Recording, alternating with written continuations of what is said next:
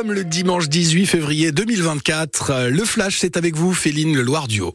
Dernier jour de la grève des contrôleurs ce dimanche. Le trafic devrait revenir à la normale demain dès 8 heures. Une grève qui a largement perturbé la circulation des TGV et des intercités, notamment la ligne Paris-Bordeaux qui passe par Poitiers. En ce week-end de chassé croisé des vacances d'hiver, la SNCF estime que 150 000 voyageurs n'ont pas pu partir en vacances. Pour les dédommager, la compagnie leur rembourse entièrement leurs billets et leur offre une réduction de 50% sur leur prochain trajet. Ils étaient une vingtaine hier après-midi réunis devant l'hôtel de Grand Poitiers pour sauver la piscine de Saint-Sauvant et ils ont accroché une guirlande de maillots de bain sur les grilles du bâtiment. Une nouvelle manifestation des habitants de cette commune de la Vienne qui réclament le maintien de leur piscine menacée de fermeture. Ils ont promis de ne pas lâcher tant que Grand Poitiers n'est pas revenu sur sa décision. Les photos de la manifestation et de cette guirlande de maillots de bain sont à retrouver sur francebleu.fr.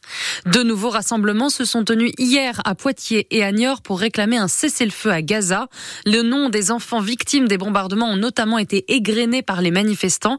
Ils étaient une centaine à Poitiers et une soixantaine à Niort. Le dernier bilan du ministère de la Santé du Hamas aujourd'hui fait état de presque 29 000 morts dans la bande de Gaza.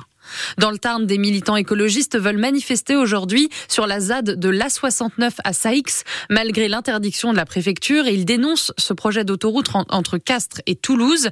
Depuis hier soir, la police encercle le bois où des opposants campent dans les arbres pour empêcher leur abattage prévu dans le tracé de la future autoroute.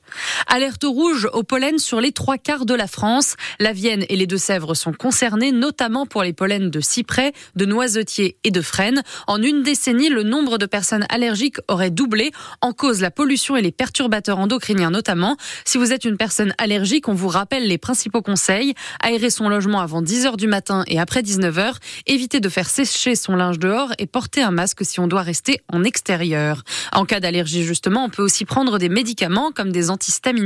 Et justement, le prix de la franchise sur les boîtes de médicaments va doubler à partir du 31 mars. Le montant à notre charge passera donc de 50 centimes à 1 euro par boîte. Même chose pour les analyses biologiques. La participation forfaitaire passera de 1 à 2 euros. Certaines personnes en sont exemptées. Les enfants, les femmes enceintes et les bénéficiaires de la complémentaire santé solidaire.